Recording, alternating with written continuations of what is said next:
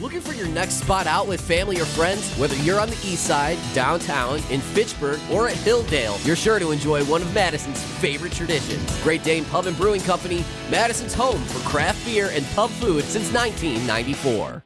Everybody, huddle up. Live from the Great Dane Pub and Brewing Company, this is the Great Dane Huddle on 100.5 ESPN. With former Badger and NFL punter Brad Nortman. And Nortman is a fake. Great call and great execution. Not a Hawkeye in sight. Here's Alex Strouf. All right, let's waste no time. Away we go. It's the Great Dane Huddle live on a Monday night. 28 minutes late, but we're here nonetheless in the ESPN Madison studio. I'm Alex Strouf alongside former Badger, former NFL punter, the great Brad Nortman, Alex Gravatt running the show for us tonight. Uh, just moments ago on the NFL Network, Ian Rapoport saying nothing yet. Multiple times in his hit on, uh, on NFL Now, saying Aaron Rodgers has not told anybody what he wants to yet. The Packers and Jets have not worked out a deal yet. Everything we heard earlier, well, according to Ian Rapoport, at least, of the NFL Network, none of that is true. So the Rodgers saga lives on to see another day. Brad Nortman, um, curious uh, on this aspect, and it goes back to January 8th when the Packers lost to the Lions in Week 18, were eliminated from playoff contention. And he said, I'm not going to hold anybody hostage. No, I'm not going to hold the team hostage. Uh, you know, we're in January now. Free agency is March, so I just need time to process it all. That was 64 days ago. and the Jeopardy music, So the game show of which Aaron Rodgers longed to host, is now playing behind him as we await a decision. Has he waited too long? Aaron Rodgers is losing credibility by the day. Yeah. And, and respect. That's my impression on this. You look at the Packers, you look at the Jets, how they're handling this. They seem to me like they're the adults in the room, right? And look, Aaron Rodgers said it. It's his life. He can take his time. But the moment he knows how this NFL calendar works, he knows what's at stake. And he even said it however long ago when the season wrapped up. I'm not going to hold anyone hostage. I know when free agency is in March. He's had plenty of time to think about it. What was the point of the darkness retreat Yeah. if not to walk out with some clarity? So I think the longer this goes on, the the less serious I can take Aaron Rodgers, and the more respect he loses. Now that respect can be gained pretty quickly by showing up to the Jets and, and playing at an MVP level for sure. But it just goes to the the idea that this is what the Packers have been getting sick of this whole time. Like, you know, yes, the product on the field is excellent, and that creates a lot of patience. Mm-hmm. But the moment that product on the field is not an MVP level, oh, you look at all this and you're like, I can't deal with this anymore. How can we build a team around this guy when things like this pop up? Now, this is visible to us. I'm sure there's much more behind the scenes that the Packers have experienced. Yeah, I think you're right about that, and I think that is to the point of what Mark Murphy went on the high school state network during the girls' state basketball tournament last week, and essentially said something along the lines of, "Yeah, I mean, we'd welcome him back, but only if what we want doesn't work out." And so you're at a point where we know the Packers are over Aaron Rodgers. We know the Jets are pretty much in a one horse race by their lonesome, but it's a matter of if Aaron Rodgers wants to play.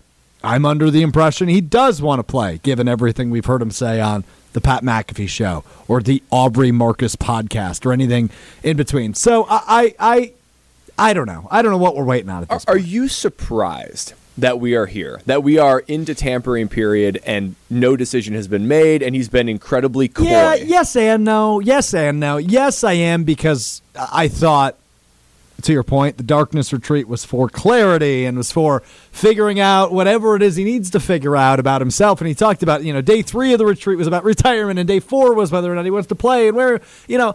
I, I, yes, to that point, and yes, because the the clip I posted on Twitter this morning uh, at Alex underscore Strouf, the one I just alluded to fr- from January eighth, where he said, "I'm not going to hold anybody hostage." Yeah, but also I'm not surprised because if I'm Aaron Rodgers, after hearing what Mark Murphy, the president and CEO of the Green Bay Packers, had to say about me after 18 years on your team, 15 years as a starter, a four time MVP, and somebody that brought you a Super Bowl championship, no, I'm not surprised because I'd do the same damn thing. I'm holding you hostage at that point because if you don't want me, then so be it. I'm going to make you wait. I'm going to make this as hard as possible on you. I'm going to go to the Jets. I'm going to say, hey, guess what?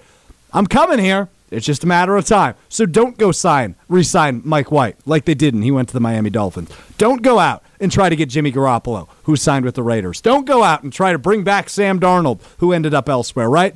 I I, I think the Jets and Rodgers may be in cahoots, and that part doesn't shock me. But I don't know if that's true. Doesn't the longer you wait harm the Jets more?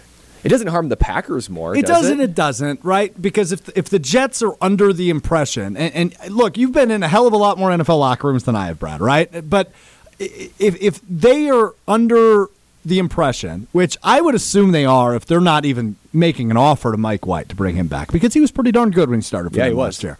Uh, if they're not even taking a look at Derek Carr anymore, who obviously signed last week, or you're not looking at Jimmy G, some of these guys that are out on the free market, that makes me think that from their wine and dine meeting that they had last week, which is so damn odd, by the way, but we can talk about that in a bit. From that meeting that they had out in L.A. with Woody Johnson and, and Joe Douglas and and uh, um, head coach's name, who I'm forgetting, Robert Saleh, uh, and and obviously Nathaniel Hackett.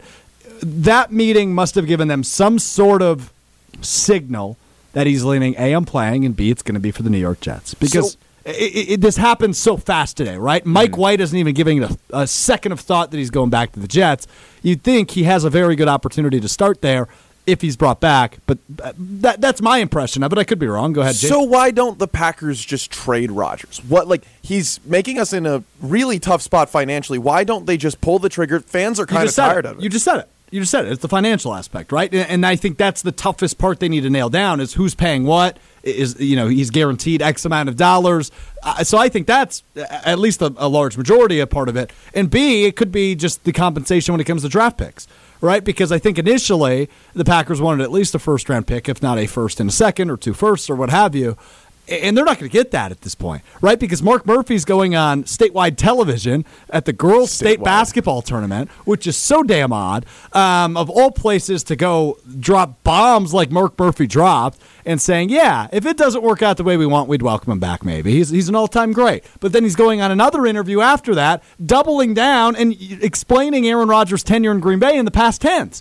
So that can't help you in terms of leverage right? It, it absolutely can because if I'm Woody Johnson or if I'm Joe Douglas or if I'm Robert Saleh, I'm not offering a first round pick to the Green Bay Packers for Aaron Rodgers, who they're clearly over. Every leak over the course of the last three months or three weeks rather has been they're sick of him, they're over him. They, they are totally ready for love. Bob McGinn reported at one point that if Rodgers is brought back, he's going to be the backup quarterback making $60 million to Jordan Love. right? So it's, it's, it's, right. Yeah. It's very, very clear that Aaron Rodgers ain't going to be in Green Bay next year. And the Packers don't want him in Green Bay next year. So if I'm the Jets, I know I'm going to get him. I'm the only team going for him right now. So you might as well take time, especially if you have the clarity that Aaron Rodgers is playing, which maybe they don't. So, Brad, do you think that they have a deal worked out yet? Like, a lot of people are reporting that they have the deal worked out. They're waiting to hear Rodgers. Do you two think that that's the case? I'm in. don't. I, I believe one of two things. I believe either believe that nobody knows, like literally nobody knows, or everybody knows, and he everyone that needs to know knows. Like the Packers know, the Jets know, and he basically told the Jets management, if if any of this leaks, it's off. You know, it- it's one of those cone of silence, and you're not. You're no one's saying anything. I want this narrative to be shifted how I want it to be shifted and therefore everything is working behind the scenes under this you know, cloak of invisibility, so to speak. So th- that's what I believe. I can't tell which one it is, though. I really Yeah. don't. And the the longer this goes on, I, I for the longest time I figured those who need to know know. But there's so many reports coming out that nobody knows anything. I just that I, that's it's hard to believe. It's hard to believe that he has told nobody and given no level of indication to the Packers or the Jets. Imagine those franchises right now. This is a chaotic time. There are times there's like you know the draft weekend and the first couple of days of free agency. That is crazy. Crazy moments where there's negotiations, phones ringing off the hook. Mm-hmm. This guy's going here, he's going there. Things are changing in the matter of 10 minutes. I'm going to go to this team. Now, give me another uh, contract offer. I'm going to go to this team to not know who your quarterback's going to be, to not have this dialed in, I, I just I just don't believe that they don't know. I don't know what they're waiting on. Maybe it is Rodgers wanting to break it on his own terms. I really don't know, but I would just be shocked it would almost be unprecedented for someone to sit back and just be like, "You're to have to wait on me, everybody." Yeah, I and I wonder what the optics are for for like a I don't know a Garrett Wilson, right? The the, the young receiver for the Jets who, who was tweeting a bunch today, right? He said you should see the smile on my face right now after Trey Wingo reported the deal was done, but very clearly the deal is not done. Uh, but if you're waiting, let's just say another three days, Brad, right? Free agency officially opens Wednesday, but the, the legal tampering period and, and technical deals can be agreed upon already today. I, I don't know what the optics become. If you're in or you're out, or you really haven't told anybody where you're at when you said you have, to go back to your point about losing credibility, I am I am blown away and, and questioning what the optics are, not even from a Packers standpoint anymore, but from a Jets standpoint. If, if you're the new team he's going to be joining, and your player on that team still in peril, wondering whether or not he wants to play, I, I, I can't imagine what that's like. You know, I actually don't think the reception would be too negative. The team is Fair. so young, and they have been in a quarterback desert for so long now. The hapless Jets have just been blindly searching for their next quarterback and could not have found one. So the fact that they could even get Aaron Rodgers for one or two seasons, I I think they have rose colored glasses on. And those young players, someone like Garrett Wilson, th- he grew up watching Aaron Rodgers and witnessing his greatness. Mm-hmm. And so he probably looks at the opportunity and says, by any means necessary, let's get Rodgers over here. So I don't think the Jets are being are too the players themselves are too stressed. If the management doesn't know for sure if he's going to be there, I'm sure they're stressed. But I, I would guess the players, by any means necessary, let's get him in here. On the Packers side of it, the longer this goes on, the more it's like, here we go again. We've seen this. Yep. You know, like this is a, and how about this? And and and he doesn't get a whole lot of talk. He will once this, this whole thing goes down. But Jordan Love.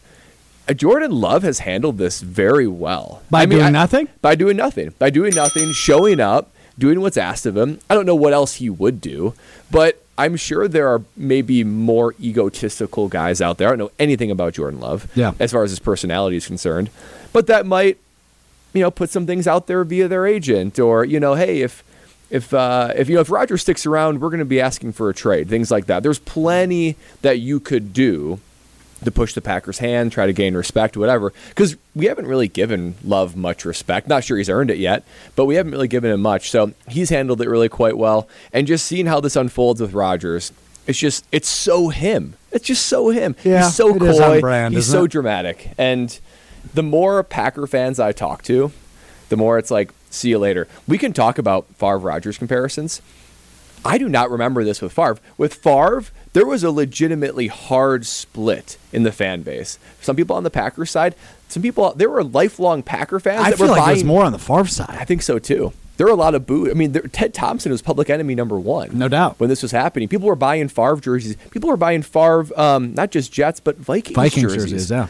Cheering for him at Lambeau, wearing Vikings Favre jerseys. So very different. Favre was beloved, and there was a hard split. It seems like Packer fans are pretty united. We're over this. We're over this. The, I, okay. We could get into this, this more later. I play sheepshead with my. Where the is this going? neighbors. What a in- transition. in, uh, What is happening? No, it was the neighbors in my neighborhood. Okay, we Okay. play sheepshead Thursday night once a month. One guy, we were talking about this. One guy had a great line. I thought this was so, So did you play Sheepshead on Thursday? Uh, a week ago, Thursday. Okay, gotcha. A week ago. First Gotcha. Thursday of every month. Um, I, I stink. I'll be these there guys next are, month. These Sounds guys are good. good. You, you, they're a guest welcome. Yeah, you can buy in. They'd be so thrilled. They'd be so Buy you thrilled to have you. Oh gosh. Alex Let's G, go. Alex Strouf. You guys are in, right? Let's. let's uh, I mean, I'm bad at Sheep's Head, but I would come. Yes. I'm still learning, so I'm a beginner too. I'll lose money. Let's do it. Yeah, let's All do right, it. I'm in. So Great- anyway, great one guy idea. looks Go at on. me and he says, "You know what the problem is with Aaron Rodgers is? He's not grateful to be a Packer." I thought that was well summed up. That he's not grateful to be a Um, okay, Packer. hold on. I would actually push back on that. I, I don't think that's true. I, I think, I think he's grateful to be a Packer, but I don't think he's grateful of the way he's been treated as a Packer by management. Not necessarily. I don't think he has anything against the fans. I think he'll always be grateful for the fans. Um, You think I- he's grateful to play football? Yeah, I do. I, I do. I, I- I feel like that's the type of guy he is, right? He's grateful for every day, it seems, right? Especially since he's been doing the Pancha Karmas and the Weed is tight. Weed is tight. and the darkness retreats, right? So I, I do think he's grateful to play football. I think he's grateful to have the opportunity to make as much money as he has and to have as successful as a career as he's had. But I don't think he's grateful with the way Brian Gutekunst and Mark Murphy have treated him over the course of the last three years specifically, right? So looking at um, you know, the complicated fella happening that was two years ago when Mark Murphy stood up in front of a mic or with a microphone in front of all of the Packers owners at their annual luncheon, which is such a great. The WIAA girls basketball tournament and the owners luncheon has both been uh, referenced here in the first 12 minutes of the program. And Sheepshead. And Sheepshead. we are the most Wisconsin program on the radio. Um, uh, but I don't think he's been, uh, you know, appreciative of Mark Murphy calling him a complicated fella at the owners' luncheon. He's a complicated fella. I, I don't think he's appreciative of the fact that he's going on the statewide WIAA Girls Basketball Network and saying, "Yeah, we'll welcome him back if things don't work out the way we want." So yeah, I, I, I, guess I get your point, especially from a Packers fan perspective. Like your buddy, I don't know, Joe, who plays Sheepshead on Thursday nights with you in your in your neighborhood. Uh, uh, uh, but I, I don't think that's necessarily the case. But but I do understand the point. Mm-hmm. It's just I think it's more complicated than that. And um, you know, listening to him in, in, his final press conference of the season, that same one where he said he wouldn't hold anybody hostage, he ended it by saying, you know, he would miss the fans, he would miss the city, he would miss the reporters uh, that have been with him for 18 years. But I don't know that he'll miss the management if he does head to Broadway and become Broadway Aaron. It's the Great Dane Huddle. We're just getting started with you until 8.30 tonight. I'm Alex Strouf alongside former NFL punter, former Badger Brad Nortman. Alex G with us running the show uh, on the on the ones, the twos, the threes, and the fours. I think you're uh, better than anybody that's on the ones and the twos, as they say in the business. So uh, we'll keep talking Rodgers. That probably made no damn sense. It's fine. I'm tired. I'm tired of Rodgers, but we're going to continue to talk about him next. Uh, your way into the show is 844-770-3776. We're in studio tonight. We can take your phone call. We can take your text. 844-770-3776 is your way in on the old Nash, or excuse me, the ESPN Madison talk and text line. We'll do that next. Continuing right here on the Great Dane Huddle. Reaction to the football weekend continues. This is the Great Dane Huddle on 100.5 ESPN and Wisconsin On Demand.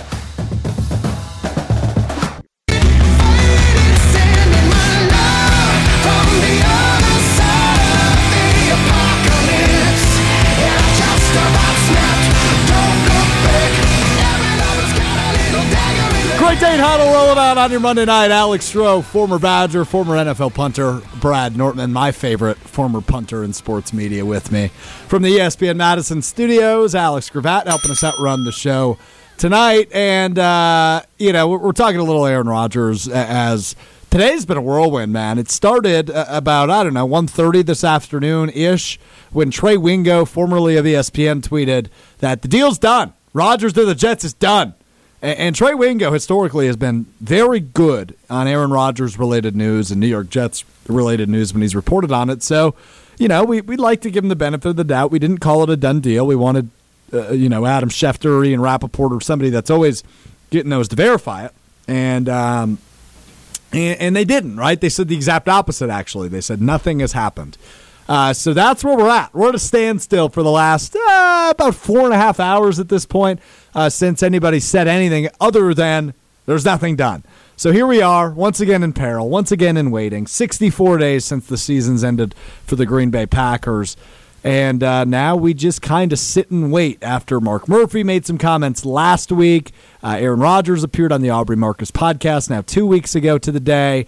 And, you know, he, he exited his a darkness retreat two and a half weeks ago. Uh, you had Brian Gutekunst at the NFL Combine about two weeks ago now, uh, pretty much give you non answers about whether or not they want Rodgers back. So we've got a whole load of nothing. What I've taken away from today, Brad, is nobody knows anything. And I think that's going to be the case for a while, right? Free agency technically opens on Wednesday, although it's technically already open with the legal tampering period opening at 11 a.m. this morning. Deals have been reported all day long. Uh, the Bears are getting much better, uh, but the Jets and the Packers both are not because both of those teams are waiting for Aaron Rodgers to make a move. Um, what the hell?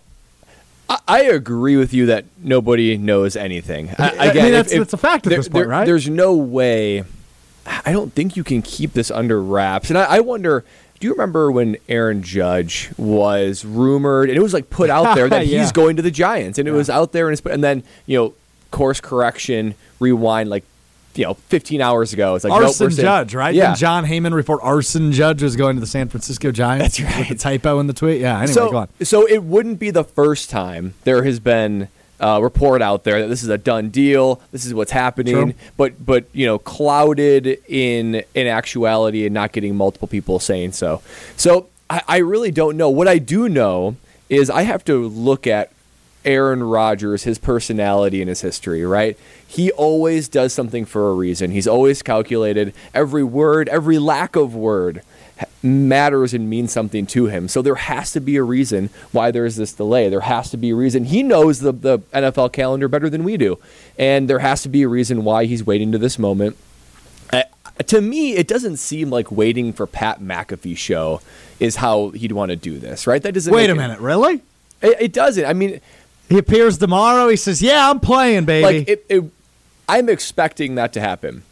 However, that seems like a very bizarre reason to me to put the brakes on everything, just to like, just to break the show for your boy. That just ah. seems weird to me. And maybe, maybe that's just his comfort level. Maybe that's just where he wants to do it. Maybe he has an agreement with Pat that there's some sort of like any breaking news has to come from you, has to come on our show. Well, last year I remember they they kept asking him, you know, hey, do you have any news for us? And he kept saying, no, I don't have any news for you. And like they felt obligated to ask, but he he continuously pushed it off. I don't.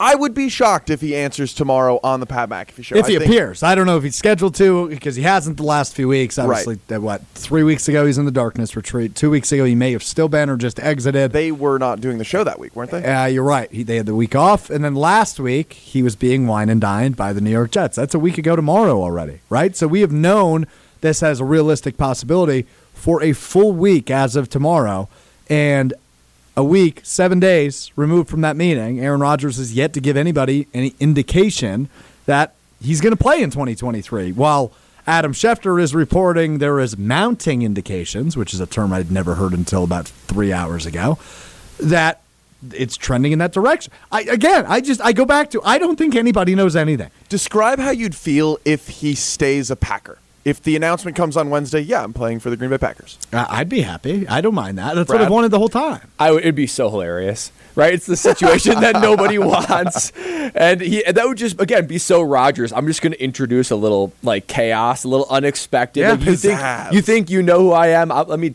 throw a little drama on this and change this up. Now let's try to patch this up and run it back. I mean, there's an argument for it, right? I mean, he's comfortable there. He gets certain levels of um, luxuries and ease, and it was still a really good team. Really have a op- good opportunity for a championship run. Do you- do you think Rodgers on the Packers has more of a chance to go to a Super Bowl than Rodgers on the Jets? Absolutely, I would think so. The AFC. I- I- one is I so treacherous.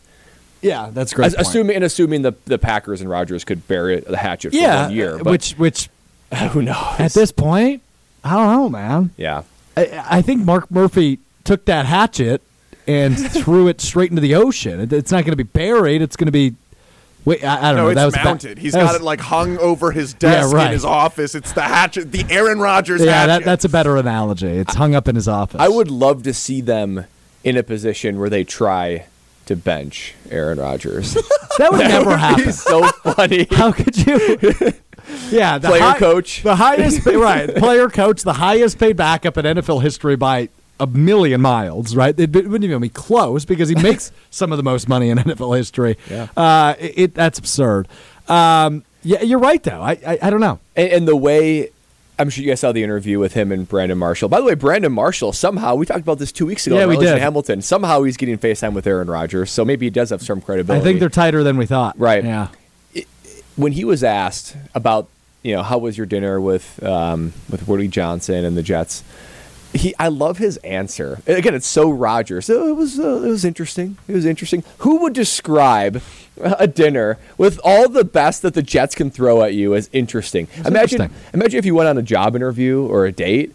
And your boys were like, "Hey, how, how was it? How'd it go? It was it was interesting. I've been on an interesting date. You've been on an interesting date. How'd that work out, Alex G? There was not a second. Okay, exactly. So when I read that, I was like, you know what? That was either he has no interest or is almost like a little disrespectful. I mean, this is an owner we're talking about, and Yeah. and a GM, and I don't know. I when I heard that interview, I was like, he doesn't seem that into him, or he's purposely trying to throw us off. Again, he he's op, he's playing chess, and we're all trying to play checkers. And I just believe there has to be a reason why he's doing this.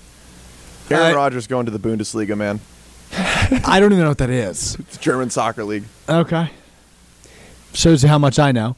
Um, look, I, I, I don't know. There- there- There's a couple reasons. Like, there was a couple possible explanations. They could all be wrong.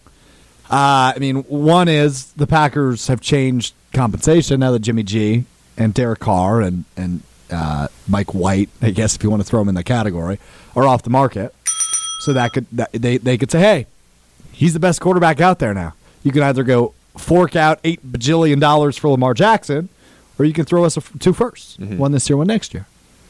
Uh, there could be, he, like I mentioned earlier, maybe he's in cahoots with the Jets, but wants to stick it to the Packers, so he's going to wait it out without telling them anything for as long as he can. Uh, there could be maybe he legitimately does want to retire, or he wants to retire to again stick it to the Packers and unretire later, right? So there's there's a bunch of potential reasons as to why he's dragging this out, but this doesn't seem like Aaron Rodgers, right? I mean, he, he- announced, I believe it was the eighth uh, of March last year when he signed that deal to uh, to extend him and, and keep him in Green Bay for what we thought was three years. That clearly isn't going to be the case.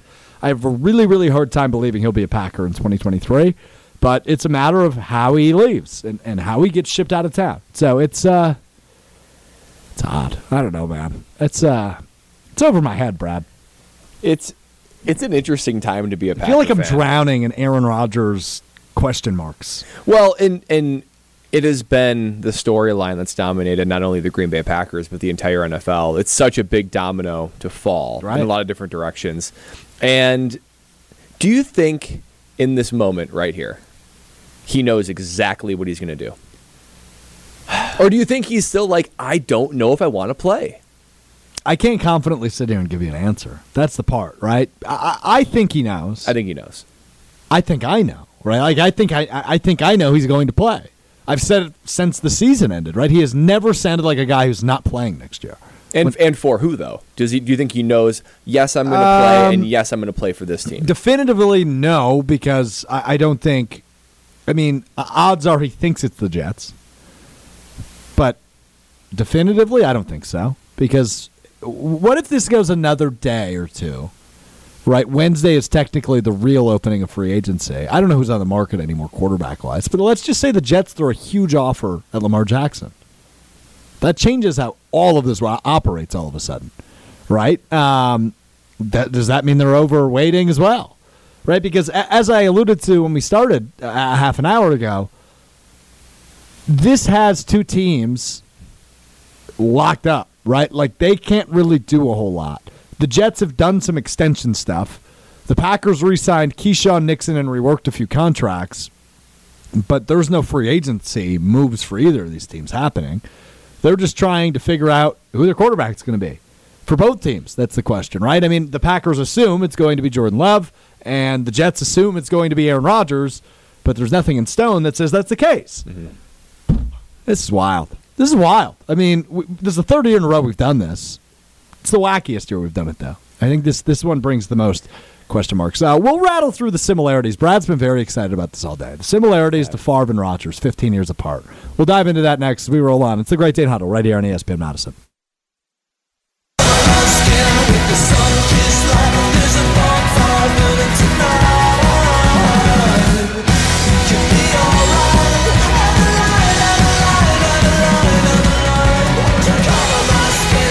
Deja vu 15 years later as the New York Jets and the Green Bay Packers becoming very close on a deal. Mounting indications, according to ESPN NFL insider Adam Schefter, that the Jets and Packers nearing a deal for four-time MVP quarterback Aaron Rodgers. It is, it is the Great Dane Huddle on your Monday night. I'm Alex Strouf alongside former NFL punter Brad Nortman. Alex G helping us out run the show as well. Your way into the show, 844-770-3776 is the phone number, 844-770-ESPN. Your way in. Uh, tonight is we're with you. Long extended version with you until 8.30. We'll talk a little March Madness. We'll talk a little NIT uh, in a bit. But I, I need Brad to take over. You know, Brad, you know, when I play video games, some players have like the X factor. You as a radio host have the X factor because sometimes you come up with soliloquies that are something I would never think of.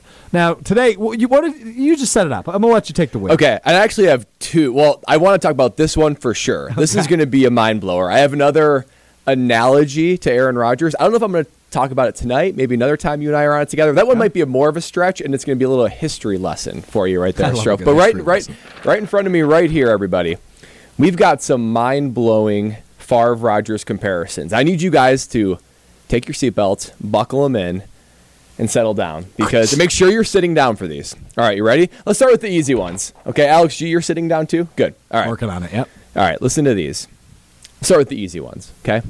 Weird, extended, dramatic retirement talk, okay, as this all winds down from a potential Packer career. Three year starter behind them. Obviously, Rodgers, well, three years they started while the heir apparent was behind them, Yep. okay? Same thing with Love and, and Rodgers. And then potentially, let's say they're traded to the Jets, right? Those are the easy ones. How about this one? They each won one Super Bowl, and they won it both at the age of 27, both in their sixth season. Whoa. How about that? Didn't realize that. Okay, how about this one? They both have a 12 and 10 playoff record for the Green Bay Packers. Really? did How about that. How about that? Listen to these two. The final six passes as a Green Bay Packer for both Favre and Rodgers. They were both two for six for 12 yards with a game sealing interception. Shut up. And listen to this one. According to official weather reports, when those interceptions were thrown, when Brett Favre threw his, the, the mile per hour wind was 12. And when Rodgers threw Uh-oh. his, the mile per hour was 4. Not like this. Yes. How about that? That is some Kennedy, or that's some Lincoln Kennedy stuff right there. you cannot make this up. Even just even just the Jets. Okay, that's a one in thirty-one chance of that happening. And but we're talking playoff record, age of Super Bowl, the season they won the Super I'm Bowl. blown away by the wind. the wind thing is insane. Huh. The last six passes Okay, as a hold Packer. on. I've got I've got questions for you more so than wanting to react to these. How did you find that out? did you like find an article? I did. I, I love I love prepping for radio with you boys. that's, that's the that's the the short answer of it. I, I did some some pre-show preparation and just and I you know googling was able to find several So articles what that did back you these up. Google, Brad? Did you Google what was the speed of the wind when Aaron Rodgers threw an interception I- on January 8, 2023 against the Detroit Lions? I wish I could take credit for that. I went piecing these together from multiple different other people that have written articles on this. So I can't take all the research credit, but I'm bringing it to your attention as listeners. All right. That this is something that I mean uh, when when Rodgers took over for Favre, you could not think of two people that could be more different from one another Right. in a lot of different ways, Absolutely. right? And you never would have thought Rodgers' career would go like this. But when you dial it up like that, those eerie same similarities, you can't write this stuff. This is why the NFL is king, guys. This is why the NFL is king. You, I mean, the evidence is right there. This is just wild. I think who, who It said it today? Like somebody said, Roger, Rodgers to the Jets time is a flat circle. The, the, he was more right than he even knew, just based on these stats. So, Rodgers Favre similarities for someone that remembers the whole Roger Favre thing back in the day.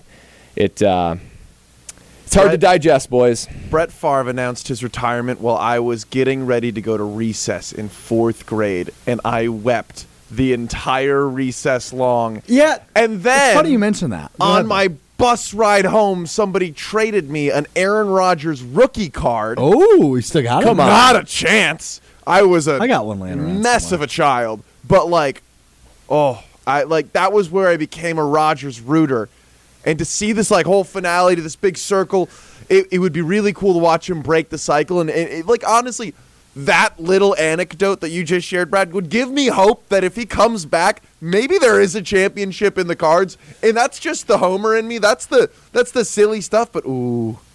Wow. What a what a memory that has for you. An Aaron Rodgers rookie card. Yep. How about that? So that same year, and that would have been well, the first time he retired would have been 2007, maybe. I think he did it once, and then he did it twice. I don't know if he retired in 08 or not, but whatever year he retired, Shawn Michaels and Ric Flair were wrestling at WrestleMania with Ric Flair's career on the line. Ric Flair got Sweet Chin musicked by Shawn Michaels, ending his career in the WWA. HBK. That's correct. Yeah.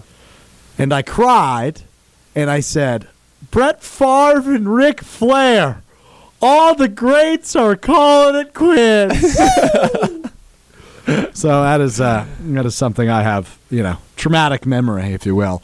Uh, it is the Great Dane Huddle. Alex Strouf, Brad Nortman, Alex Gravatt with you uh, till eight thirty tonight as we run through Aaron Rodgers, Brett Favre. What the hell is going to happen? Nobody knows, according to Ian Rapoport just a couple minutes ago on NFL Total Access on the NFL Network. We'll hear from him next segment. Uh, we will also play some Gmail ahead. We'll run through the NCAA tournament. We'll talk NIT as we're with you again until 8.30 tonight. Your way into the show is the ESPN Madison Talking Text line, 844-770-3776. Gee, um, I, I didn't prepare you for this at all. So let's Love see it. what you got. Do you have any Mark Murphy audio in front of you that you could play real quick? Uh, yeah. Um, now, there's one cut, and do your best to find it, because I know I'm putting you on the spot here. Um, but I'm looking for the one where he is asked if they would welcome Aaron Rodgers back. Right? It's just a Q and A back and forth um, between him and Nick Tabbert of, I believe it's the ABC affiliate up in Eau Claire. A- And Nick Tabbert, who does a nice job in the WIAA state network, um, asks Mark Murphy, essentially, would you take him back? And Mark Murphy uh, ha- has just an answer that I'm still befuddled by. Uh, I'm taken aback by. Here's that back and forth. This was back on Friday uh, during the girls basketball state championships on the WIAA statewide network. Is there a scenario where Aaron is still the starting quarterback of the Packers next season? Um, yeah, I mean, unless if things don't work out uh, the the way we would want them, yeah, we. Uh, he- he's obviously a great player and uh, you know four-time MVP, and uh, but you know I think it's you know trying to find uh, you know what what he wants and what we want, and uh, hopefully we can find a win-win situation. So, two takeaways from that. The big one we've talked about plenty over the course of the last couple of days here on ESPN Madison, and that is if things don't work out the way we want them. Idiotic. I, I understand that's what you want, right? Like, I, I get that. And we've known that from the little leagues, right? But to, to, to have your president and CEO do an interview before anything is finalized, shoot before you, you even know what Aaron Rodgers wants to do, Uh, even more idiotic, right? Like t- take the take the idiotic line and and, and run through it because Mark Murphy idiotic statement. The other half of that is the, the finding the situation that's that's best, right? We need to know what Aaron wants. He's putting the ball back in Aaron's court, and, and fully, I, I do believe, at least from all the stuff we've heard today, is the ball probably is in Aaron's court, but Mark Murphy, ugh, gives me the ick. That's a term these days, right? The ick. I guess Are you familiar? No. Are you on TikTok, Brad? No. Are you? I am. Yeah. Oh, there's great stuff on there. Oh, yeah. I'm, I'm a big Strouf and I guy. send each other stuff all the time. Yeah, I, I, I um. So TikTok feed is like it, it, it caters to what you've watched in the past. so my TikTok feed is full of like, like music, right? Y- y- Like underground musicians, and then like people in jail that have phones. And I've recently, I've recently stumbled into the ex Amish community on TikTok. yeah, so I've been getting a lot of, I've been getting a lot of videos from people that have left the Amish. And and what are they revealing about? They're just talking about like the process of leaving, and if like they tried to convince any of their other family members to leave, and going back to the Amish community because they want to visit their parents. And Are uh, they welcome back in? uh, some places yes, some places no. Um, if you're welcome back in, you still have to dress like you would in the Amish community. You're not allowed to bring any electronics, etc. Um, I recently saw a video of the Amish community of a bunch of kids. Uh, I, I guess I don't know if they're kids because they were all dr- drinking beer, um, but like just in the farm, hanging out, having a few. Um, and somebody took a video of it, and so that's that's my TikTok. You feed. sent me that TikTok. I think I did. Yeah, yeah. it, it blew my mind. You know, so I've, I've I've recently stumbled into the Amish community, which is interesting because they don't use electronics, is my understanding. While we're on the topic, I don't really, I like, I don't want to be on this TikTok feed, but for some reason I am. It's just people like walking around the Everglades barefoot, and they're just like, Oh, "Oh, look, no. here's a here's an alligator," and they're like hanging out with alligators that like clearly are coming after them, or like a dude picking up a snake and getting bitten, and and I don't mean to take us too far off the rails, but like I'm afraid of snakes. I don't want. I hate that people are just handling snakes that are biting them on my TikTok. Are these people being compensated for this like idiotic things they're doing on TikTok? Uh, I think it depends. Typically, no, though. They're just being idiots. wow. That's TikTok. Wow. I think you should get one. I, I don't know if I, I don't we have can- capacity then we, for that. Then we can re- report back in a couple weeks and see what your feed is full of. What's the what was the prisoners having phones in there? You you glazed over that one a little Prison quick. talk, Yeah. Yeah, prison talk. Yeah. So, um, yeah, some prisoners get phones. And they just they're just filming themselves So, and this is this is the day on the pen. This is So my favorite one is the fact if you get over a thousand followers on TikTok, you can go live, right? Just like you do on Instagram or Facebook or Twitter or whatever. And um, I recently came onto one where there was three prisoners just hanging out in their in their cell on TikTok roommates live. roommates together.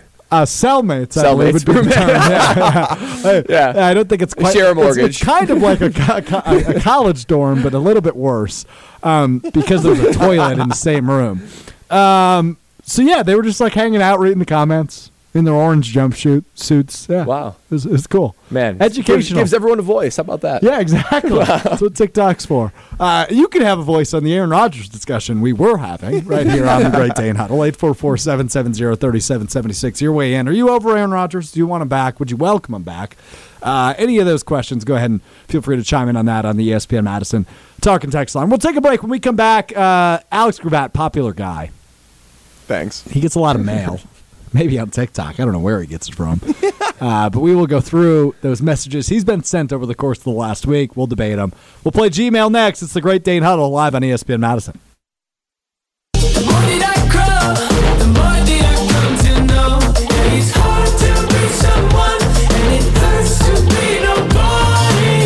The Great Dane Huddle rolling on live on your Monday, an extra long edition as we react to Aaron Rodgers.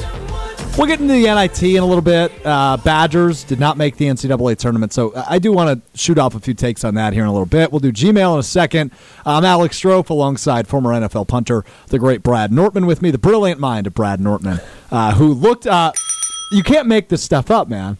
He looked up the exact, what was it, wind speed Wind speed. of both Aaron Rodgers' potential last pass and Brett Favre's final pass in a Green Bay Packers uniform. I mean, brilliant brain, brilliant brain. We go to another brilliant brain now.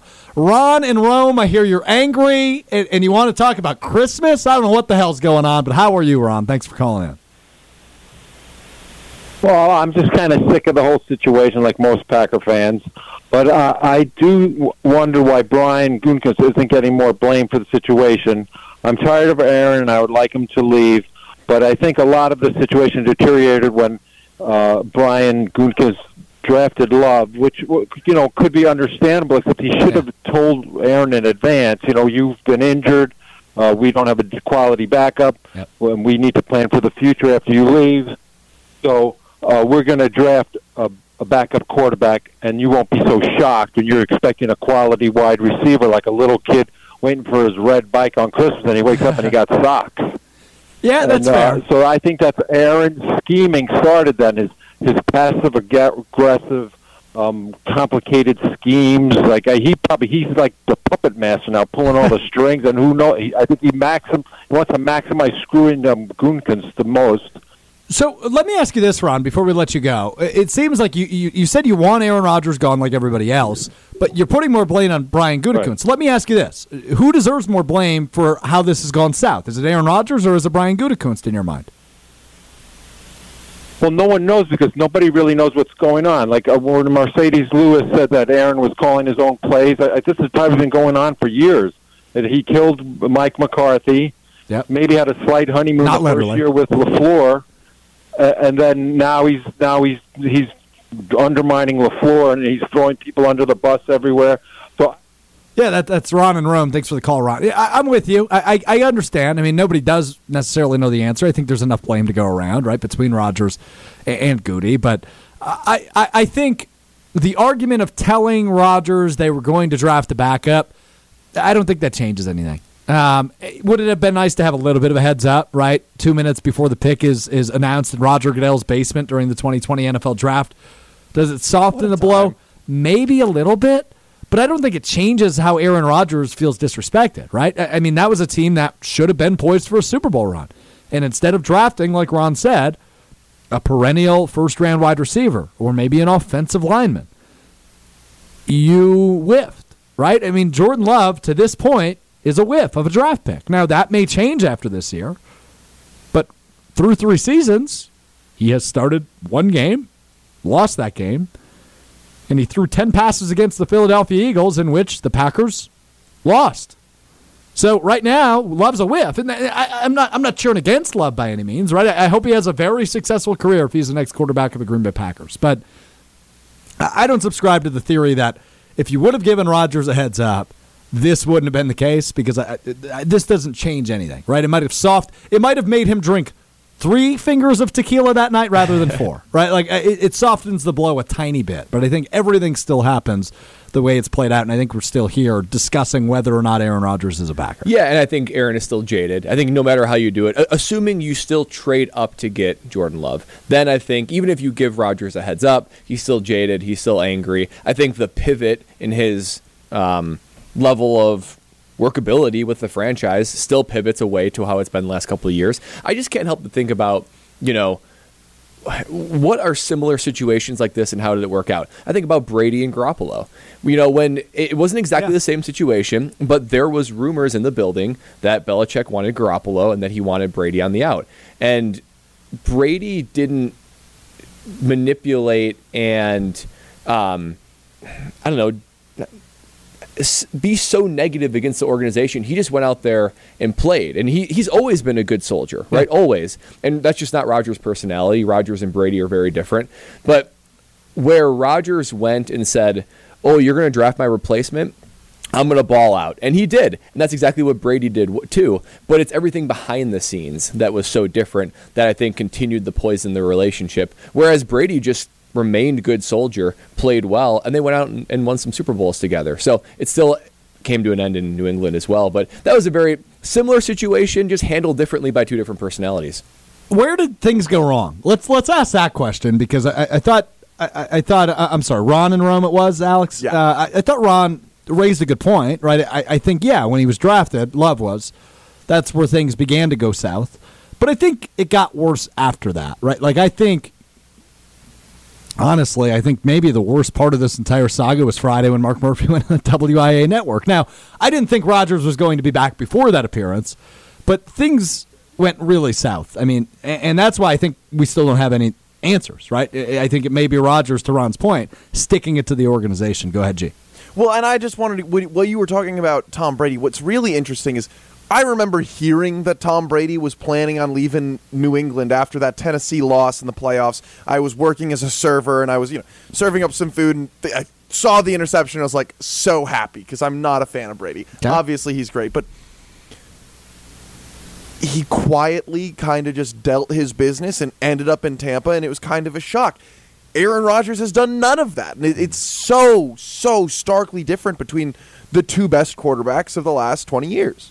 Well, and even when Peyton Manning left the Broncos, right? I know it's a different situation. He had a physical issue. Colts, I mean, right? Colts for the Broncos. yeah, exactly. And you had Andrew Luck, a generational talent, about to be picked first overall. There was a, I don't know, it was almost like gentlemanly, right? Where you leaving the team like that, and it was just all above board, all professional everything that's why i don't know if i can I, I can identify situations in this timeline where it leapt forward as far as dysfunction and drama. But it's always been dysfunctional and drama. Think about rodgers and Mc, um, uh, mike mccarthy right? Yeah. and all the the issues they had together. And um, it just it's just it's never except for the early years when there were strong leaders in the locker room aaron's greatness was clearly coming out and you had a complete team early in those years when they won the super bowl that was the most stable and less chaotic the organization has been. Since like middle to eh, like 2015 2016 in the erosion of the mccarthy rodgers romance and marriage so to speak it's just been nothing but chaos and backstabbing and talking behind the scenes and i don't trust you you don't trust me. I don't know. It's always been drama these last eight years to where you just can't you can't get it together. And that's what i contend rodgers not showing up to otas when when it really matters, fourth quarter of playoff games, mm-hmm. it looks chaotic. It looks like this isn't a team because I don't think the seeds of trust have been sown. Was there a moment that you felt that things changed? Because you mentioned 2016, we had that awesome year that fell apart in the against Seattle. But was there a moment that it felt like the ethos of the locker room changed? Well, it's hard to say. I do think that is the closest they legitimately were to this is a complete team knocking Yeah. on the door of the Super Bowl, best team. Well, they've been the best team quite often, but in the in a Yeah. playoff game where it's like, wow, they should have won that playoff Yeah, game. 2020. Um, true, 2020 as well. But so there, there's been moments of closeness to it. Um, I don't remember the drama as much. That was when I was playing for the Panthers, and we were also a really good team. I don't remember it being characterized by drama and chaos. Really, it's really only been the last four years. I think the Love draft really, you know, supplanted the franchise into chaos because Rodgers wasn't on board. But even before then, it's not like he's ever been a good soldier. He's always been done his own thing, and Yeah. it, it makes him an incredible quarterback and do things that are incredibly difficult look easy on the football field. But it's it's at least the second half of his career, it's never been stable, never been drama free, and that, No, that shows in, in yeah. hard moments. I, I mean, I think it really came to a head when Love was drafted, Yeah. right? Like, I, don't remember a ton of drama in 19, which was a good team, but they, they probably overperformed. That was Matt LaFleur's first year as a head coach. I don't know, man. It's uh, it's been it's been it's been tiring. I'll be honest with you, right? And I I'm I'm very much in the minority when uh, still I don't know how you do it at this point. I, I think it's beyond salvageable, but I want Rodgers back. I think he gives to your point earlier, Brad. I think he gives the Packers the best chance to win. Um, and I think it's, it's his best chance to win here late in his career, his age 40 season coming up. So we will see. All right, let's do this. Let's take a break. When we come back, we'll do Gmail. Uh, but first, got to tell you about our friends at the Great Dane Pub and Brewing Company. Four locations in the Madison area. East Side, where we were tonight, uh, until we had some technical difficulties that put us back here. But the other three locations, Fitchburg, downtown, and in the Hilldale area of Madison, great food, great beer, great drinks, great atmosphere, great time at any of the four locations in the Madison area. The East Side was bumping tonight, man. There was people out and about having having a little post work cocktails, maybe talking a little NCAA bracket, which we'll do here in a little bit. Uh, but all of the four locations, fantastic. Go to greatdanepub.com to find their specials and the pub nearest you. Gmail's next. It's a Great Dane Huddle. This is the story of a girl who cried a river and drowned the whole world. And while she looks so sad in photographs, I absolutely love her when she smiles. Great Dane Huddle rolling on on your Monday night. Alex Strouf, former NFL punter Brad Nortman with you. Alex Gravatt running the show for us. With you for about another hour till 8.30 tonight as we lead you up to the Bucks game, uh, which tips off at 9 against the Sacramento Kings. And an NBA Finals preview tonight. Uh, I think the Kings are still the number one team in the West, if I'm not mistaken. I haven't looked at the NBA standings recently. Gee, I'm looking at you, but it looks like you I'm don't have dead a damn inside. clue. No clue. You're dead inside? Just completely. Is that Aaron Rodgers' fault? sure, Sure. I'm sure he has some treatments for that. That could. Oh yeah. Before we get to Gmail, uh, I've been I've been uh, not telling Brad something that I've been wanting to tell him all night, Ooh, yes. um, and that is that is something um, that occurred with me over the weekend. the Nuggets are in first place, by the way. Uh, yeah, Kings in second place um, in the West. So NBA Finals preview still stands. Uh, so Brad, over the weekend, I had quite an experience on uh, uh, on Saturday. It was it was one of the weirdest days of my life. Um, I went to a baby shower for like a partial relative, kinda. Uh, and it was um, what's the best way? The whitest um, baby shower I could have ever attended. We were in a garage in which a lifted truck was being worked on during the baby shower. There was only like 14 people there. I don't know why I was invited because I, I don't really I, I- I don't know either of these people very well, right? Like it's like it's distant relatives, um, and we're eating sloppy joes out of a crock pot and and cold and cold and cold barbecue weenies. like him sloppy. so we go back to um, to the, the the farm in which this couple lives on. So my shoes are now covered, not the ones I'm currently wearing, thankfully, are covered in cow manure and mud. Um, and anyway, we, we we dashed out pretty much pretty quick, and um, So we uh, w- w- we're driving back to, to Sun Prairie where we live, and I pitched the or the lady's like, uh, you know, I want to go swimming tonight. It's like, all right, you know, we can go to a hotel and you know see if we can just go in the pool or whatever. and I'm like, wait a minute, no, let's take this a step further. Let's do a little staycation. So we live Sun Prairie East Side. Book a hotel in Middleton Saturday night sporadically. Look at you. Um, go out for dinner, get a bottle of wine with dinner, have Oh, a nice dinner, and we go over to this hotel we booked Saturday night. Um, and we stayed in a hotel Saturday night, like 30 minutes from our house, wow. and just had a date night. So for those of you that maybe missed it, Brad Nortman a couple weeks back on Valentine's Day took his took his wife on a one day trip to New York City. Now, I don't really have the bankroll for that. I did not play. Uh, I did not play six seasons in the NFL like you. Am I? Am I undermining you? Six seasons. six seasons. Six seasons in the NFL.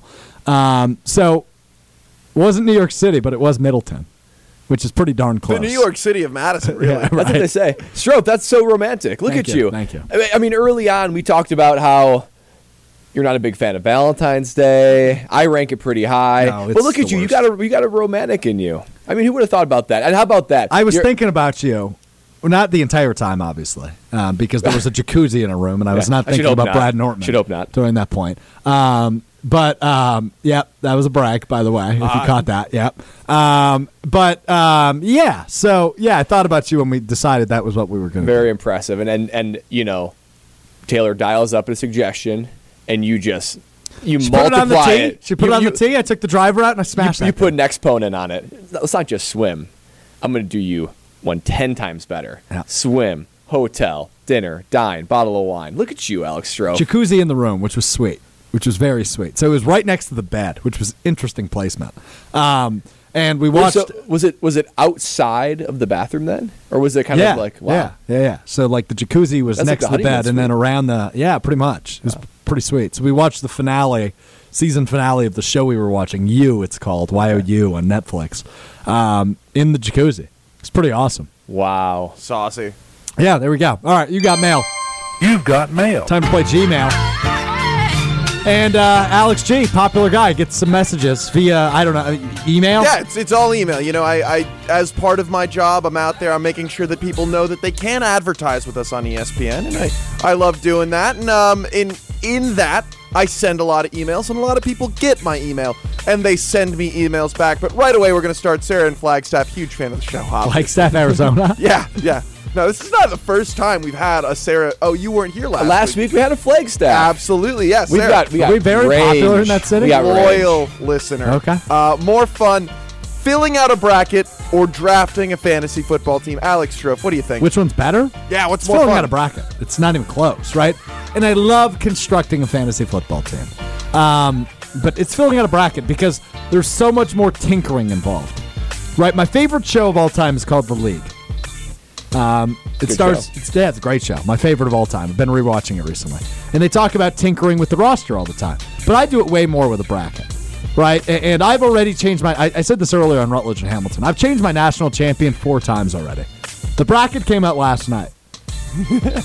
I love filling out a bracket. I agree. Filling out a, a bracket is the way to go. I see a fantasy football draft. It's kind of stressful, right? You got the time ticking down, and you you're honing down a guy, and then bam, he goes right the pick right before you. I find everything about a bracket to be kind of fun. You can massage it in. You can get conspiracy theory with it. You know, I start believing things that I, I never even thought I believed before. Like, oh yeah, they're right. They did win nine out of their last ten, and they, you know all this kind of stuff. It, it's it's a lot of fun to play all the different angles, to listen to all the experts. I will say though, during this bracket time, it's about as um, I'm about as gullible, that's the right word. If you say something that sounds smart with a bracket, I, I buy it. I don't even I don't even fact check you. I listen to these bracketology shows, No, I- and they I'm say, "Oh yeah, Iona is the t- that is the absolute dark horse." All of a sudden, I never heard of them. I got them going to my elite eight. I mean, just like cra- I just believe Is that real, you. or are you just pulling a? No, a I do team have out? Iona winning uh, the first round, but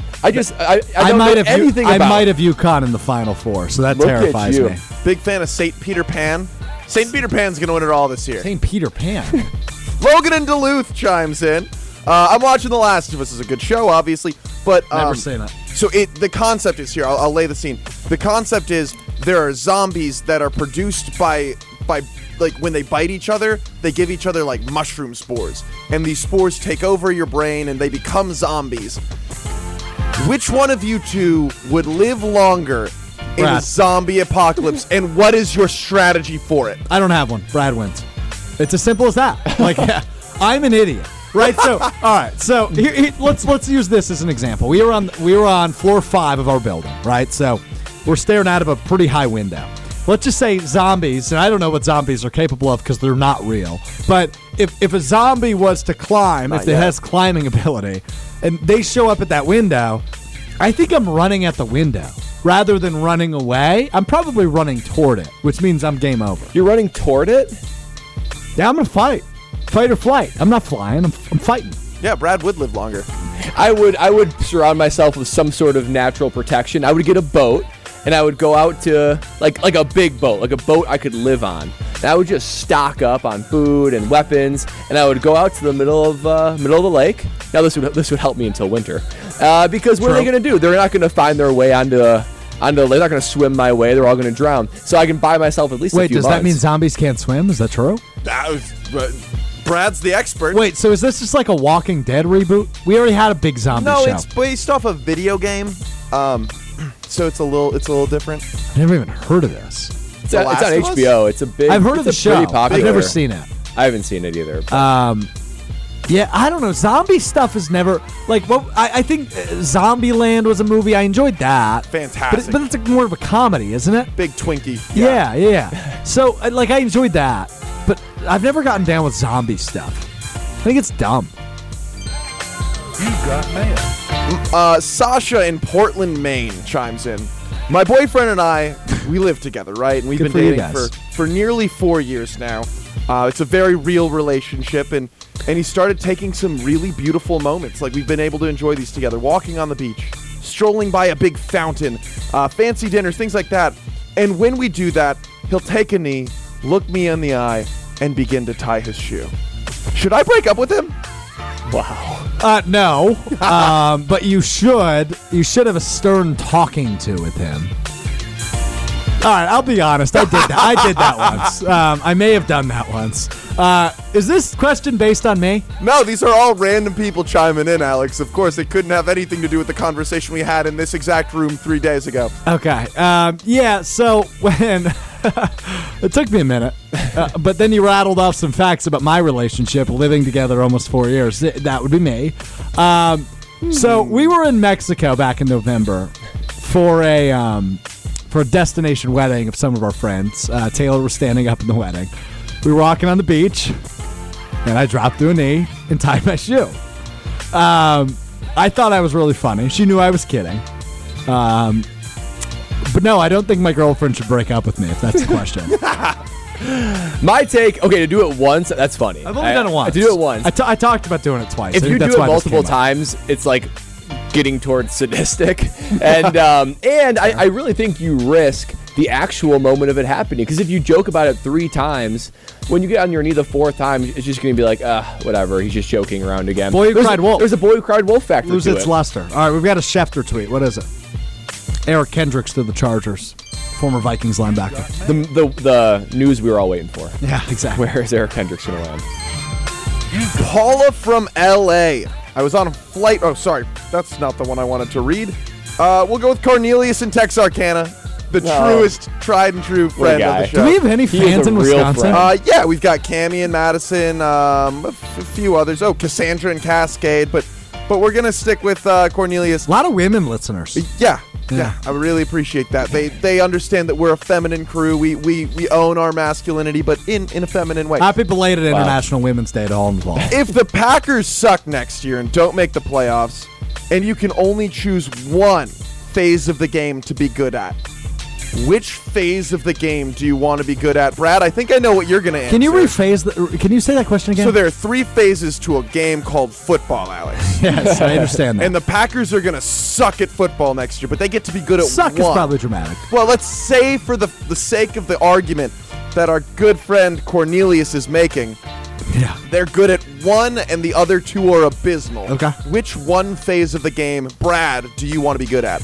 The easy answer for me is special teams, but I will not go that way. Yeah, I'm going to be like Rodgers. I want to be unpredictable and I want to be dramatic. Oh, So I'm going to go with actually I'm going to go with offense, and here's why. Because if the Packers are good on offense, that means Love actually has some skill. Yeah. And the biggest question mark of your franchise has been answered. So I will take I would take a great almost like the early Rodgers, right? I would take a great Love and a terrible rest of the team. Great. We know what we need to work with. Let's get our hands dirty and let's fix the rest.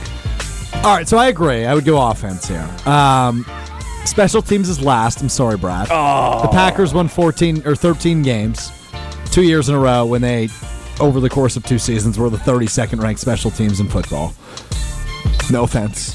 Love you deeply, but Only a little taken. yeah, I understand.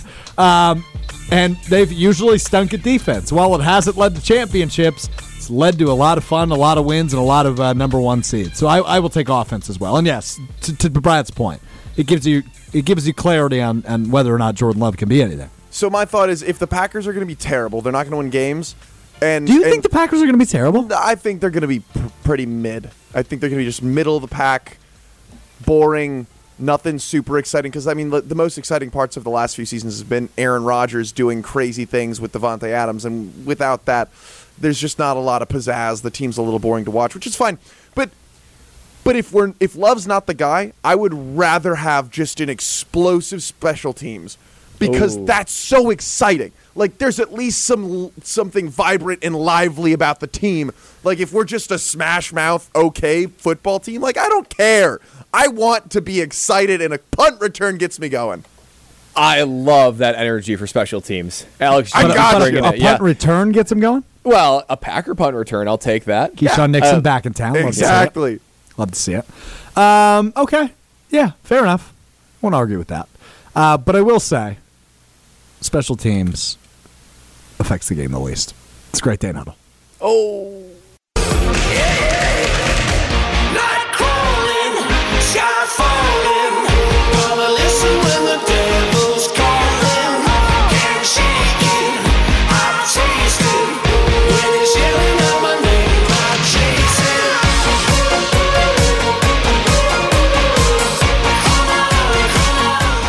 Huddle rolling on on a Monday night. Alex Strouf, former Badger, Brad Nortman with you. Alex Gravatt helping us out with the show tonight. Yeehaw! Yeehaw, indeed, you goofball. Uh, with you for about a, a little bit over a half an hour. With you till eight thirty tonight, as we'll lead you into pregame with Justin Garcia on the Bema Bucks Radio Network, uh, leading you into Bucks Kings late night tonight, nine o'clock tip out in Sacramento between the number one team in the Eastern Conference and the number two team in the Western Conference. Surprise team this year, the Sacramento Kings. But uh, we will flip our attention from the NBA to college basketball as the brackets out. So is the other bracket. Oof. Gee, I'm going to steal a joke you made earlier.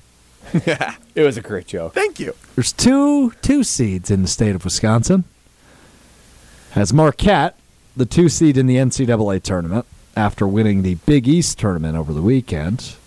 And then you've got the Badgers in the NIT, despite what they originally announced as a three seed. They're actually a two seed. Brad, before we dive into either of these brackets, the NIT ain't helping itself by announcing eight team seedings incorrectly. That is 25% of the field. I mean, the NIT, in my humble opinion, always looks a little bit like the consolation bracket, right? Not really getting much energy, media, fun out of it. It's it's definitely the leftovers of the NCAA tournament. No and, doubt. And then they do something like that to just totally botch the release of it and misseeding people. It's just it adds insult to injury for the Wisconsin Badger season. I'm not gonna lie. No, a little bit. And you know, there's there's been the argument, uh, maybe not an argument, but a, a debate more so over the course of the last 24 hours whether or not the NIT is worth it. Right? North Carolina turned down a bid. Uh, they were the preseason number one. They were the number one team in the AP poll for three weeks. Oof. And they had the fall for grace. So Hubert Davis, their head coach, uh, releasing a statement prior to the NIT selection show last night, saying they will not participate. Will the UNC Tar Heels?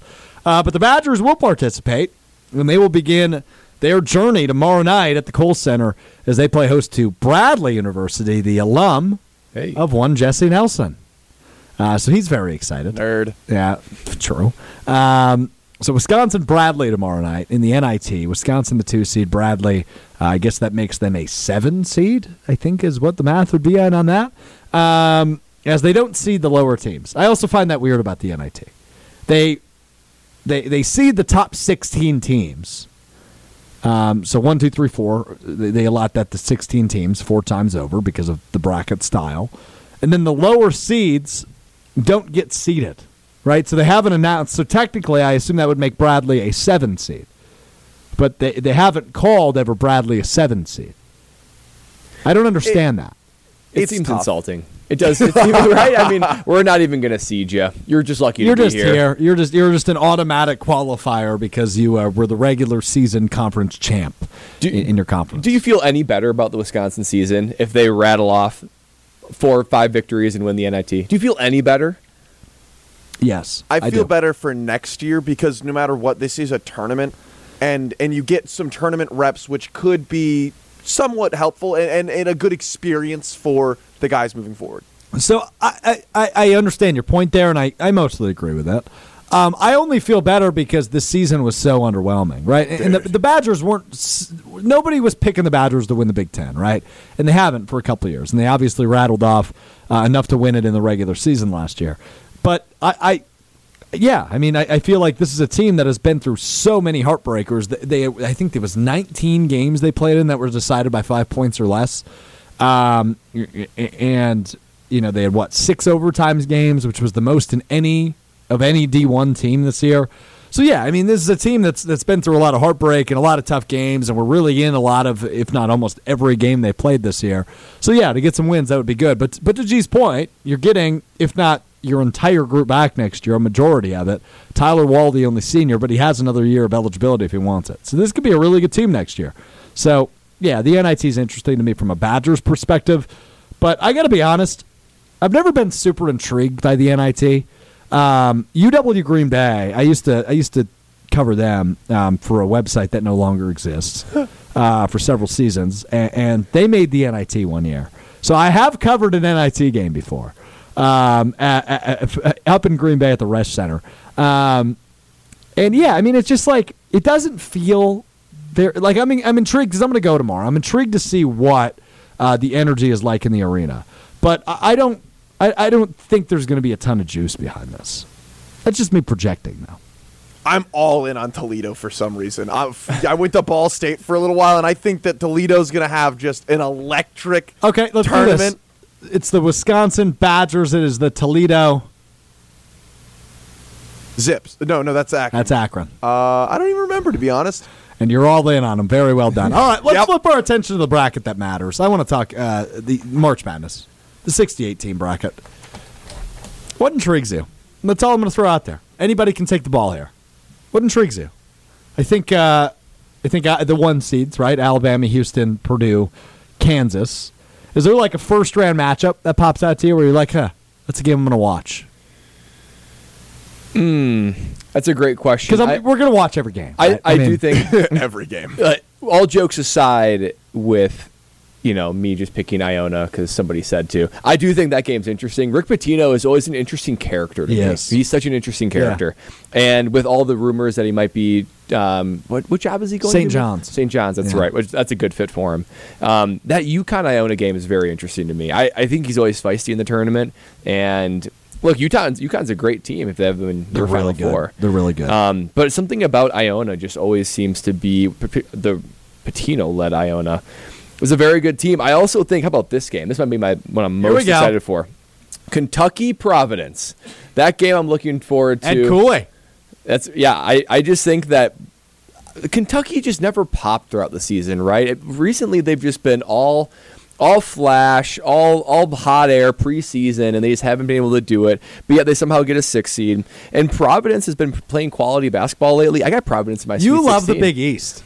I I well Well, I guess I- UConn would be losing to Iona. So and they're the they're the Friars. They're the Friars. How a can you not? name. How can you not root for the Friars? it's a great name. I'm with you on that. Look, I, I um, I, I, I okay. So to your point of like somebody saying they like Iona. I was talking about this in the office today. It seems like every year there's some trendy double digit teams, Iona being one of them this year, where they actually hit, right? Like everybody's on them and, it- and it works. The other one I'm hearing a lot of is Charleston. So last week I emceed a, a Madison Morning Report. Uh, which is brought to you by the, the Madison Area Sports Commission here in town. And Ken Pomeroy, right, the, the authority on all things college basketball, was the featured speaker. So we're talking. I'm, I'm letting you in a little nugget here, everybody. So listen, listen closely. We're talking before we are introduced to go on the stage and proceed with the, uh, uh, you know, the back and forth we have. And I said, Ken, this is all I'm going to ask you. Give me one double-digit seed you love this year. He goes, I love Charleston. Don't care what their matchup is. Wow. So I, I've got Charleston in the Sweet 16 because Ken Pom said it. So the entire East section of this bracket. So that would be just to run down the four seeds, Right. right? It's per, it's Purdue, Marquette, Kansas State, Tennessee is the top four seeds. And I would even throw Duke in there. And that's the thing. Duke Duke, the is seed. in there, Yeah. and they're playing Oral Roberts. That's a who fun is first round matchup. Probably underseeded. They Yeah. are awesome. That entire section is awesome. And and you talk about the how Duke is underperformed. They don't have Coach K anymore. Yeah, yeah, yeah. They had a good year though. They in the tournament in their tournament. ACC, yeah. They were losing for a total of like four and a half minutes. It's unreal. They all they got healthy when they need to get healthy. I Uh-huh. hate Duke. I get it, I hope they peaked at the wrong time and Oral Roberts beats their brakes in. but I would not be shocked to see them come out of the East. You know what? I like Duke. Really? I've always Duke liked guy? Duke. I've always liked Duke. What made you like Duke? Um, I don't know. It's one of those things. Was it where, like JJ Redick? I mean, was there, was there a story well, there? Uh, the team where they had Jason Williams and I think Shane Battier Okay. and that, that like early 2000 national champion team. Uh, really liked that team. I always think I, people give Coach K a hard time. How can you give that man a hard time? The dude is like is so stable. He's such an accomplished coach. He, he rarely causes any drama. I don't know. I just think Coach K is super easy to root for, and I think that you know what he built Duke into is incredibly respectable. So John, I know nothing about Jon Scheyer, right? The new head coach. Since he's this is what his second year now on the job, or no? Coach K's year. last year was, was First last year, year, right? Right? Yeah. So first year on the job. I know nothing about him. Like I saw him on the show you and I were probably both watching last night, the Selection Sunday show, where they're giving you tips and tricks, right? And he was interviewed, and like he just seemed like an even keel dude. I mean, obviously he's had a very good first season, twenty six and eight. Uh, a Duke is so. And obviously winning the ACC tournament. So we'll see. Um, final four picks. Let's rattle them off and then we'll take a break. Um, I'll go first. I don't have it in front of me, but I'm going to guess here. Uh, I think I have Baylor in the South, three seed. In the East uh, bracket, I have Marquette. Pulled the trigger. I think that's going to change between now and Thursday. Uh, but man, Marquette looks good. Uh, in the Midwest, I have Houston, the one seed. And in the West, I have Kansas, the one seed. Uh, over UConn. I actually have UConn to the Elite Eight. I take that back. So I, I again, I have uh, I have Baylor, Marquette, Houston, Kansas. My final four right now.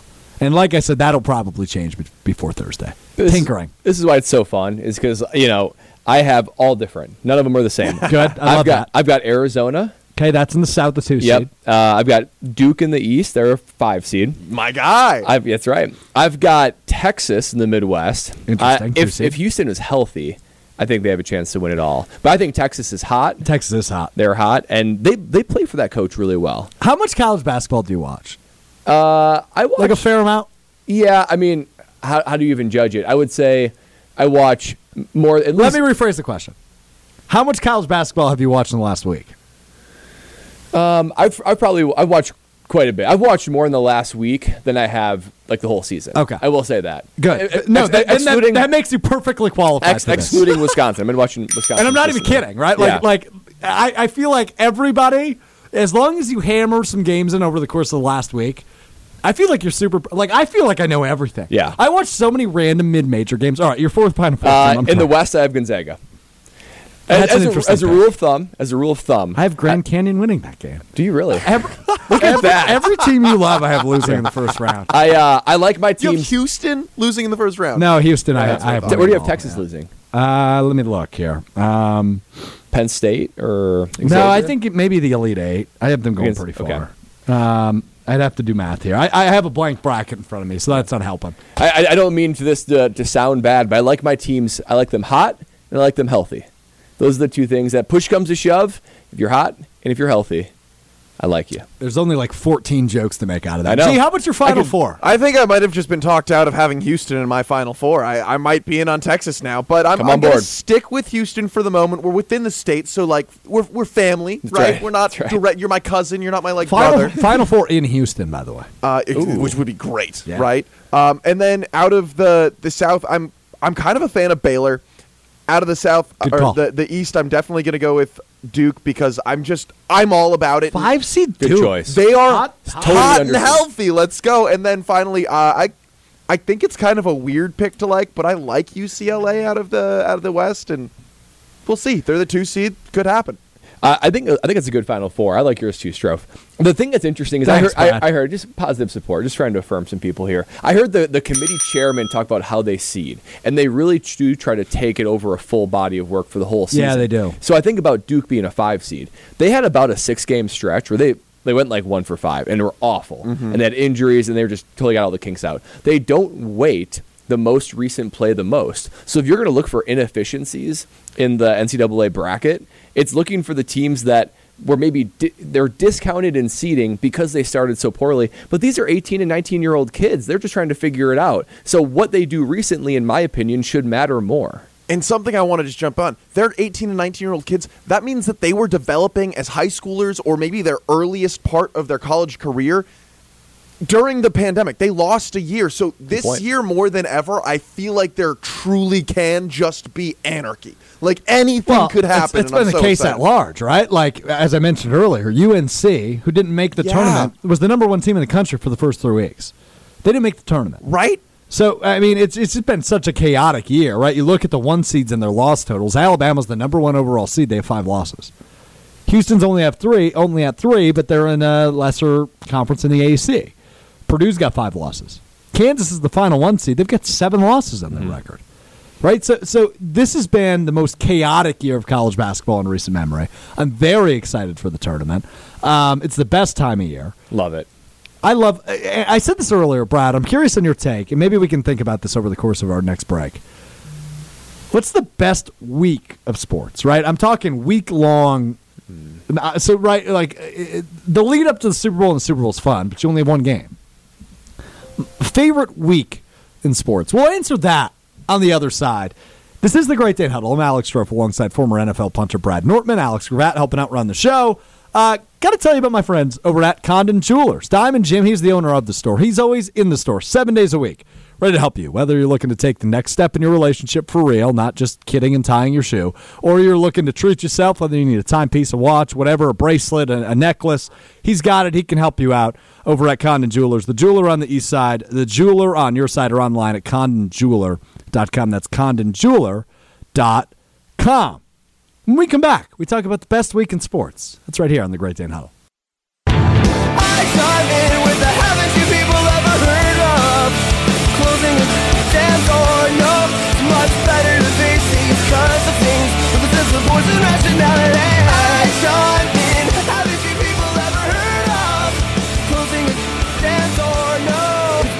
Wrapping up the Great Dane Huddle on your Monday night. Alex Strouf, former Badger, former NFL punter, played an NFC Championship game, an AFC Championship game, and a Super Bowl.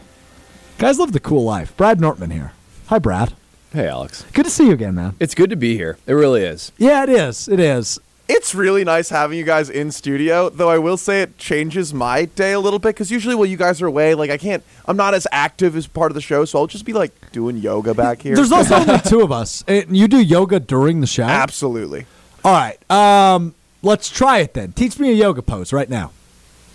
I'll get up on the table. I'll do it right now. Okay, yeah. So, so we're gonna ha- Okay. we're gonna want to stay on the ground a little bit. No, I I'm think. going on the table. oh gosh, this is gonna Give be him really give tough. him an easy one. Going on Yeah, the we're table. just I gonna don't- I do don't- I don't need two. calling an Warrior two. So he's he's He- Alex is on mounted the to the table. table. What, I need you to do is put get into a little bit of a lunge. So put your right foot probably comfortably out. Like make it make not quite a 90 degree angle, a little bit less than that.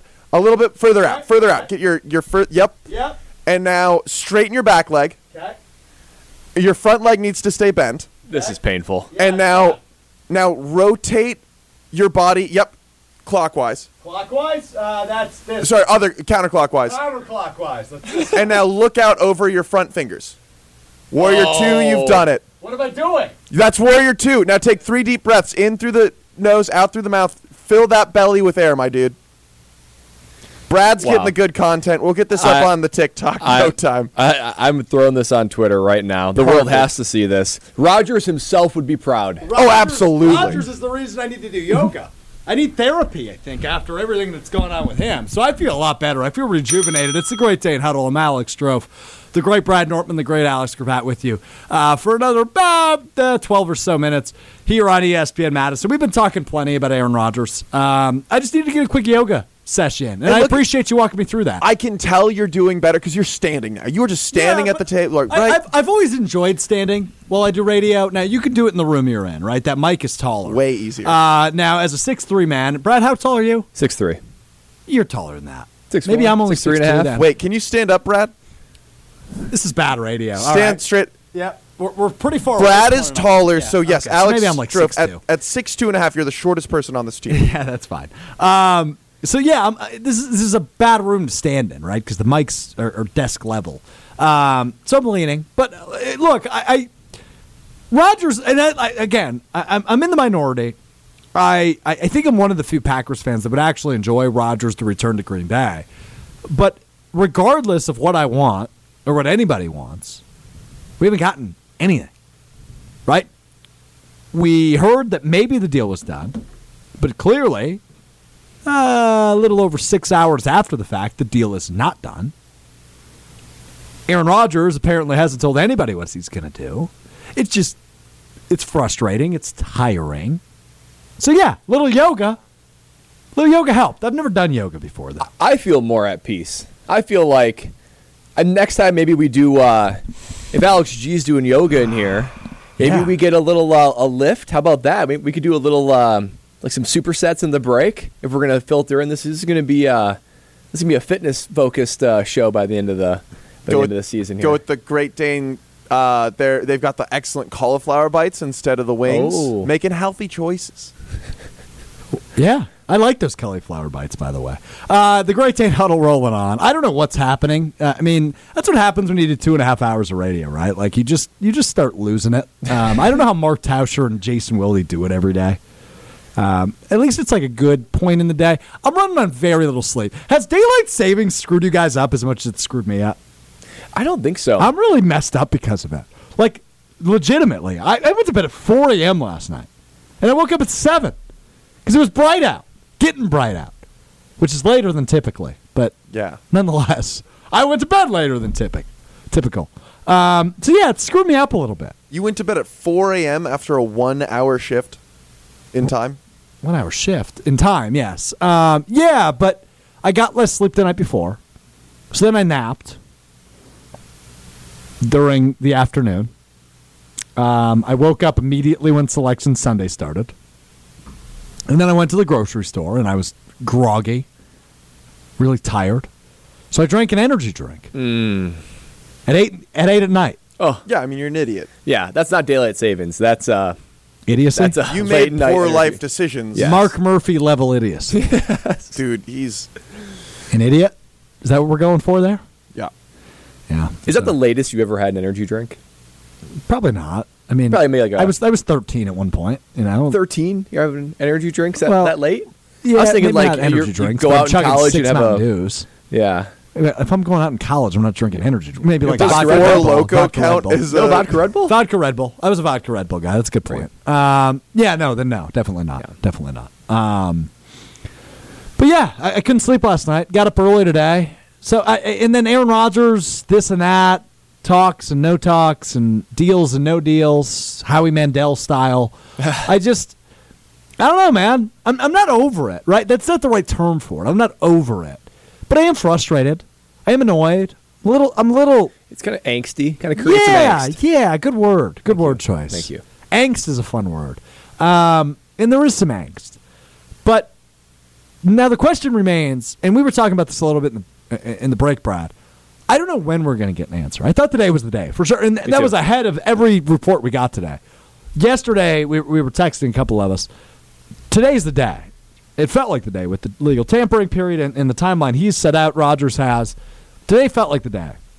And it's not the day, at least as of now, right? There, there's a possibility the minute we get off the air, it's the day.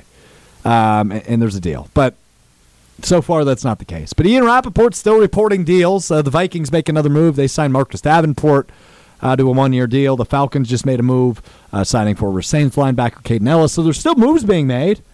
So maybe, just maybe, Brian Gutekunst is still sitting in his office at 1265 Lombardi Avenue in Green Bay, Wisconsin, and is on the phone with somebody in New Jersey. Well, and, and we have to remember too, as you know, it's not like I was involved in things that much that had a, a major leak. The one, my big claim to fame for a leak was signed with the Jags, and my agent knew people in the NFL network, and it was reported and leaked by Rich Eisen. And I was on the Rich Eisen show to say, hey, I'm signing with the Jags. Ooh. So, but they, it goes to the truth of, and we can tell more on that story another time. But no, not another time. We're going to get that in a second. But go on. Okay. It goes more to the fact that if it, w- when we see these deals, right, somebody is texting Ian Rapoport saying, Yeah. this is the deal, these are the terms of the deal, and this is what's happening. So it's the agent, it's the team. So these are these guys are getting information from somewhere, right? So the only people that would be leaking the deals to these guys would be Aaron, Aaron's agent, or one of the people in the organization, which organizations leak things all the time. Yeah. So maybe there is some sort of cone of silence going on where if Aaron's not leaking anything, the Packers aren't leaking anything, and the Jets aren't leaking anything, then they would be in the dark. It would take one of those three parties to maybe break rank or break stride with the other ones to put it out there. So it's either being kept very, very close or all chaos is ensuing and really people are left in the dark. So, how doable is keeping it when you use the term very, very close? How doable is that in 2023? Is it doable at all? It's not very doable. It, it can be done though. Depends how much. But especially with a guy like Aaron Rodgers, is more why I'm asking that. You, you, you would think that it would have filtered through to like Jets players or something at this Sure. point. But if you keep the ranks tight, why not? If you just keep it between the GMs and maybe the head coaches, that's it. I mean, the head coaches probably don't even know that much. It's. I mean, the, They know it's a possibility. Yeah, these decisions are really made by front office. The coaches have surprisingly little say on personnel unless Sure. it's negotiated in. Now, you were never traded in your career, but uh, like you mentioned, you did sign uh, as a free agent with Jacksonville after leaving Carolina, and that was immediately after the, the Super Bowl season? Yes. Yeah, so then you went to Jacksonville for two more years um, and had some great success there as well, right? When they went to the AFC Championship game uh, with Blake Bortles as the quarterback.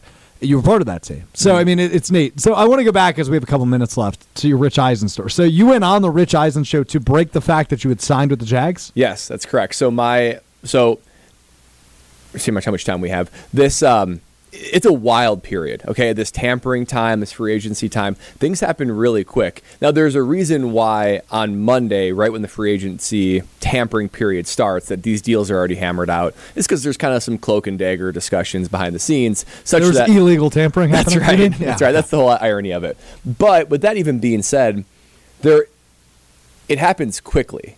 It happens really quickly. I mean, we woke up one morning, Lexi and I did, not knowing that the Jags were an option to go to. We, we, had, we had negotiated back and forth with Carolina for a while, and we had gotten to, okay, this is the final offer. So we said, okay, cool. We're going to see what else is out there to compare it against. Sure. And there were some other teams going around, but the Jags were the one to really step up to the plate and give us a real offer that was the best offer that we elicited. And it happened within six hours of back and forth Okay. very very quickly so we woke up one morning really not knowing if jacksonville is a thing by then three o'clock and they're saying we, we would like a commitment we need to know if you're going to fly down here and this is that monday morning so it can happen very very quickly which is why i don't think if there isn't a deal in place it's not the end of the world they probably already know what they're going to negotiate and give to that two follow ups, real quick. Um, one important, one more. So, I've never played in the NFL, so I need to know the answer. Uh, number one, when you say you're communicating, is that your agent in the team, or is that you directly with a, a general manager? What's the communication like? I, I talk to my agent. My agent talks to either the salary cap guy or the GM. Okay. Every, every team has their designated negotiator. Right, Russ Ball for the Packers, for Right, example. right, and sometimes it's the GM, sometimes it's the salary cap guy. So agent talking directly to the um, the GM or the salary cap guy, whatever. And it's phone calls, it's emails. Emails will be sent for like this is the exact terms, money, Sure. length, the whole thing, and phone calls will be made to be able to like iron those out quickly. And then my agent reports back to me, and they they kind of go this back and forth. So, Ooh. so lot, it- lot of lot of middlemen, right? a lot of middlemen. A lot But- of middlemen. That's right. But Yeah. Did you have another? I did, I did, and and this one's a little bit more silly, but it's a real question. When when they say to you, "We need a commitment," are we going to fly you down here? You fly in private? No, but first class. Really? First class. Yeah, not private. They didn't pick me up in the private jet. They saved that for like the uh, who was else in that draft class? Chris Ivory and Calais Campbell and Malik Jackson. Well, Calais Campbell's still playing, so that Yeah, he got a new he's a stud. Yeah, he's so there good. were some uh, there were some top shelf top shelf free agents that might have gotten the private jet. I got first. Class. I don't like that you don't talk about yourself that way. We need a little bit more self confidence out of you. Oh, well, thank I think i i- we've talked about it before, but you could go punt in the NFL right now. You're confident in that, I am confident. although you're retired. True. I could do it though, for sure. Anyway, G. Uh, yeah. So when when you hit that free agent, we were like, okay, I'm gonna decide. Like, I want to see what else is out there. Were there teams that you had in mind? Were there destinations that you were really interested in? Yeah, I mean, with punting, it's very binary, right? Either they have a punter signed or they don't, or it's a it's someone you know they're willing to move on from or they're not. So we could whittle it down to maybe five total teams that this is the universe by which we're operating in. That they'd move on from their guy, they have a vacancy, they've mentioned, and there's was there was other teams when we talked that were like, yeah, we're interested in Brad. We know we need to address punter. We're just kind of more focused on other guys right now. Like maybe it's do this in a week. Um, so and they ended up finding guys, but those were more like one or two year minimum deals, things like that. So, um, but yeah, they, you know, we said, okay, we're going to do this. We're going to go to Jacksonville and um, flew down there, signed, and like right before signing, my agent knows the people at NFL Network, and we put it to uh, Rich Eisen, called in, and punters are people too, guys. What more do you need? Unbelievable. Great story. Big thanks to Alex Gravatt. Big thanks to Brad Nortman. We'll do it again next week. Maybe Rodgers won't be a Packer. It's been the Great Dane Huddle.